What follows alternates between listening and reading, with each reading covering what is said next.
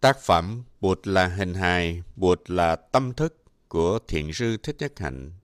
Chương thứ năm Tri giác và thực tại, phần tiếp theo. Phép quán thứ tư, tầm tư sai biệt giả lập. Phép quán thứ tư là tầm tư sai biệt giả lập. Sai biệt, biệt tướng, Mọi vật đều có hình tướng của nó. Chẳng hạn khi nhìn vào bông hoa, chúng ta thấy có một tướng chung là hoa. Chúng ta thấy nó bằng đới chất cảnh, nhưng nếu tiếp tục quán chiếu, chúng ta có thể thấy được những biệt tướng khác, sai biệt tướng, cái riêng, đến với nhau để cho cái cộng tướng, cái chung là đó hoa biểu hiện. Cái nhà là một thực thể. Khi nhìn vào cái nhà, chúng ta thấy một tướng chung cộng tướng và gọi đó là cái nhà. Nhưng nếu nhìn sâu, chúng ta có thể thấy được những yếu tố như cát, xi măng, gỗ, đinh, kính và tất cả những thứ khác kết hợp lại để hình thành cái nhà. Như vậy, cái chung được làm từ những cái riêng, cái cộng tướng được làm từ những cái sai biệt tướng. Chúng ta có thể gọi ông đó là Jack hay là Jill. Nhưng Jack được làm bằng năm yếu tố, sắc thân, cảm thọ, tri giác, tâm hành và nhận thức. Nếu tiếp tục quán chiếu, chúng ta sẽ thấy nhiều tướng sai biệt, nhiều tướng khác nhau, kết hợp lại để cho cái cộng tướng biểu hiện. Bồ Tát khi nhìn vào những cái sai biệt tướng thì nhận ra rằng cái sai biệt tướng cũng là một giả danh mà không phải là một cái gì chắc thật nằm biệt lập với những cái khác. Khi nhìn vào những tướng riêng của cái ngã hay một thực thể, Bồ Tát không bị tướng đó lừa gạt. Ngài nhận ra rằng không phải chỉ có cái cộng tướng mới giả danh, giả lập, mà ngay cả cái sai biệt tướng cũng giả danh, giả lập. Sự thực tập này giúp cho chúng ta vượt thoát được mọi nắm bắt về danh, về ngã, về thực thể, đồng thời tiếp xúc được với tự tánh, pra, tantra, chân như, tương tức. Nhờ đó chúng ta có thể thấy được Nispana Nature, bất nhị đưa đến bất bạo động. Một số nhà khoa học não bộ có khuynh hướng giải thích sự vật là nhất nguyên và thấy sự vật là những phần tương quan nhau của cùng một thực tại. Tuy nhiên, một số khác lại có khuynh hướng giải thích sự vật là nhị nguyên. Cuối cùng vấn đề được đặt ra là não và tâm là một hay là hai cái khác nhau? Một số tin rằng chúng là hai cái tách rời nhau và dựa trên cái thấy nhị nguyên ấy, họ lại hỏi làm sao mà những hoạt động có tính cách máy tính của các tế bào thần kinh thuộc thế giới khách quan lại làm phát sinh ra được tâm thức của thế giới chủ quan. Có những người tin rằng tâm và não là một. Giáo lý của Bụt dạy chúng ta, khi nhìn vào sự vật phải thấy được sự vật không phải là một, mà cũng không phải khác. Điều này chúng ta có thể chứng nghiệm được. Khi cha ta sinh ra, cha rất nhỏ bé, nhưng đến khi trưởng thành, cha trở nên cao lớn hơn và đổi thay rất nhiều. Cha ta không phải là người trước đây, nhưng cha ta cũng không phải là một người khác. Vì vậy, nhìn vào thực tại, chúng ta thấy được sự thật, không đồng, không khác. Mình là con mình. Chúng ta có thể hỏi, ta là một với cha ta hay ta là một người hoàn toàn khác? Rõ ràng, mình không phải là một mà cũng không phải khác với cha mình. Mình là sự tiếp nối của cha mình. Vì vậy, cái nhìn nhị nguyên là cái nhìn sai lệch, có thể khiến chúng ta tin rằng thiện và ác là hai kẻ thù của nhau. Cái thiện luôn tìm cách tiêu diệt cái ác. Học thuyết này tạo nên nhiều khổ đau và mang đến sự hoại diệt. Trong giáo lý đạo Bụt, cơn giận có tính hữu cơ, tình thương cũng có tính hữu cơ, khổ đau và hạnh phúc cũng có tính hữu cơ. Chúng tương tức với nhau như hoa và rác. Người làm vườn bằng phương thức hữu cơ không thấy rác là kẻ thù của mình, bởi vì người đó thấy rõ về tương tức. Người đó biết rằng mình có thể dùng rác để làm phân bón cho cây và rác có thể được chuyển hóa thành hoa. Ông ta không có quan điểm dị nguyên, vì vậy ông ta bình an với hoa và cũng bình an với rác. Ông ta biết rằng không có rác thì ông cũng không thể có những đóa hoa xinh đẹp. Khi biết khổ đau, buồn giận và sợ hãi của chúng ta mang tính hữu cơ, chúng ta sẽ không chạy trốn. Chúng ta biết rằng nếu thực tập, chúng ta có thể chuyển hóa chúng và chúng có thể nuôi dưỡng hạnh phúc và bình an của ta. Thiền quán phải được dựa trên nền tảng của tuệ giác bất nhị, bất nhị giữa thiện và ác, khổ đau và hạnh phúc. Vì vậy phương pháp để đối trị khổ đau luôn luôn là bất bạo động. Khi chúng ta chấp nhận tánh bất nhị của thực tại thì cách hành xử của chúng ta sẽ trở thành bất bạo động. Chúng ta không cần phải đấu tranh chống lại cơn giận hay nỗi sợ hãi vì chúng ta thấy rằng giận dữ hay sợ hãi cũng là ta. Chúng ta chăm sóc chúng bằng cách nhẹ nhàng nhất, không còn đấu tranh nữa. Chỉ thực tập để chăm sóc và chuyển hóa. Chúng ta phải chăm sóc cơn giận và nỗi sợ hãi của chúng ta bằng cách hay nhất để cho chúng có cơ hội chuyển hóa thành từ bi. Như thế, thiền quán dựa trên nền tảng bất nhị sẽ đưa đến con đường bất bạo động. Chúng ta sẽ làm chủ được thân thể, cảm thọ của ta bằng con đường an lành nhất.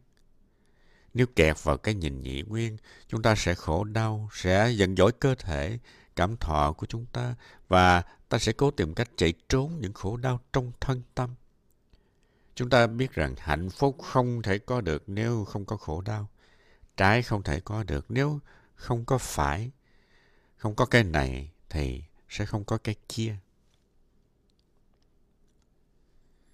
Khi có ai đó nói rằng quý vị đứng về phía chúng tôi hay là đứng về phía khủng bố, là người đó đang bị kẹt quá nặng vào cái nhìn dị nguyên.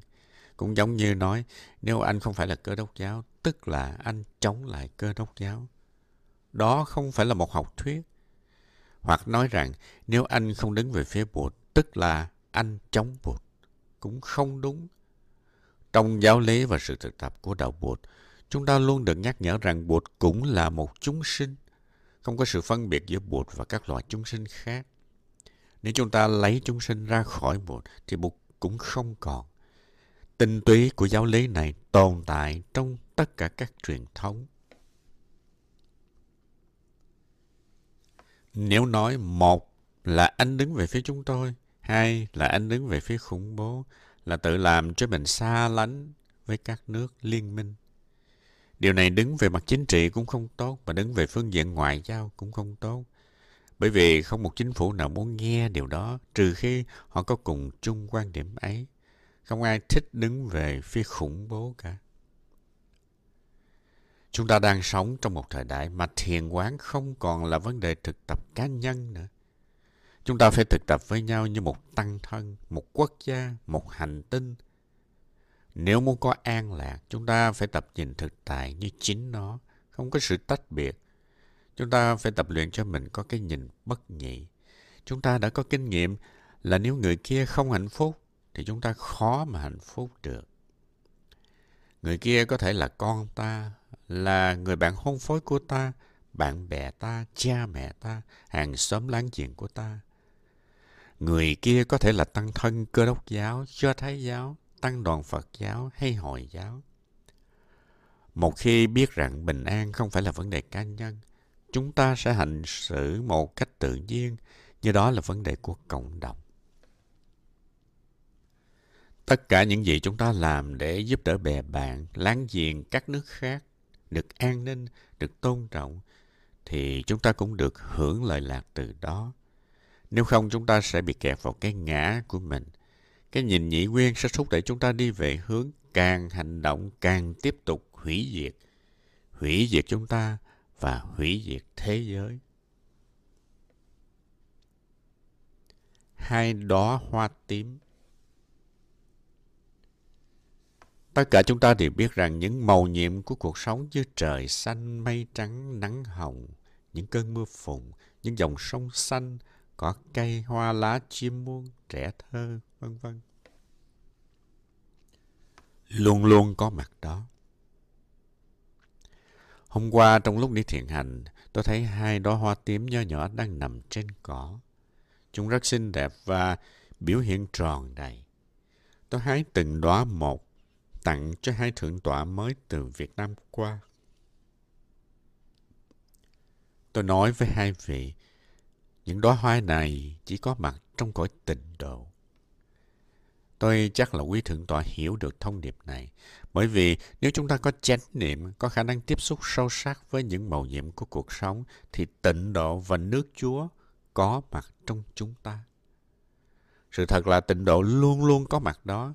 Vấn đề là chúng ta có có mặt cho cõi tịnh độ hay là không? Có mặt cho cõi tịnh độ không có gì khó miễn là ta có chánh niệm trong khi nhìn, khi đi, khi tiếp xúc. Nếu chúng ta luôn thắp sáng chánh niệm, thì chúng ta có khả năng ở trong cõi tịnh độ 24 giờ một ngày. Chúng ta thường có khuynh hướng tin rằng cõi đời này đầy dẫy khổ đau. Vì vậy chúng ta muốn đi đến một nơi nào đó không có khổ đau. Định nghĩa của tôi về tịnh độ hay nước Chúa không phải là một nơi không có khổ đau. Bởi vì khổ đau và hạnh phúc tương tức nhau. Người ta chỉ có thể nhận diện được hạnh phúc khi họ dựa trên những hoàn cảnh khổ đau. Vì vậy, ta cần khổ đau để nhận diện hạnh phúc. Khi nhìn sâu, chúng ta biết rằng hạnh phúc không thể có được nếu không có hiểu biết và thương yêu. Người có hạnh phúc là người có nhiều hiểu biết và thương yêu. Ngược lại, không có tình thương và sự hiểu biết, chúng ta sẽ không nói chuyện được với nhau chúng ta hoàn toàn bị cô lập. Nhìn vào quan sát xung quanh ta, chúng ta sẽ thấy rằng người có nhiều hiểu biết, thương yêu là người không khổ đau. Người đó rất hạnh phúc. Để được hạnh phúc thật sự, chúng ta phải vun trồng hiểu biết và thương yêu. Không có khổ đau làm sao ta có thể nuôi lớn hiểu biết và thương yêu. Nhờ tiếp xúc với khổ đau mà hiểu biết và thương yêu phát khởi. Hãy thử tưởng tượng một nơi không có khổ đau đi. Làm sao con cái chúng ta có cơ hội phát triển được trí tuệ? Làm sao chúng có thể học được những bài học thương yêu? Nhờ tiếp xúc với khổ đau mà người ta có thêm hiểu biết, thương yêu. Ở nước Chúa, nếu không có khổ đau thì cũng không có hiểu biết, thương yêu. Và nếu không có hai thứ này, chúng ta cũng không thể gọi là nước Chúa hay là tịnh độ được rất đơn giản và rõ ràng. Vì thế tôi định nghĩa về tịnh độ của Bụt hay nước Chúa là nơi có nhiều cơ hội cho ta học hiểu, học thương. Khi có nhiều hiểu biết và thương yêu, chúng ta không còn sợ đau khổ nữa. Cũng giống như một người làm vườn giỏi bằng phương thức hữu cơ, chúng ta không sợ rác, bởi vì chúng ta biết cách chuyển rác thành hoa. Đó là cái nhìn bất nhị Hai đóa hoa xinh đẹp mà tôi hái hôm qua tặng quý thượng tọa là những màu nhiệm của cuộc sống. Nếu không có chánh niệm, chúng ta không thể tiếp xúc được với chúng. Những màu nhiệm của cuộc sống luôn luôn có đó, ngay trong phút giây hiện tại, trong ta và xung quanh ta. Bộ não của ta là một màu nhiệm, hai mắt ta là một màu nhiệm, trái tim ta là một màu nhiệm, mỗi tế bào trong cơ thể ta là một màu nhiệm Mọi thứ xung quanh ta đều màu nhiệm. Tất cả đều thuộc nước Chúa, đều thuộc cõi tịnh độ. Vậy mà chúng ta đã sống hoàn toàn quên lãng, không biết sự có mặt của chúng. Chúng ta bị kẹt vào những loa toan, tính toán, những thất vọng, ganh tị, sợ hãi.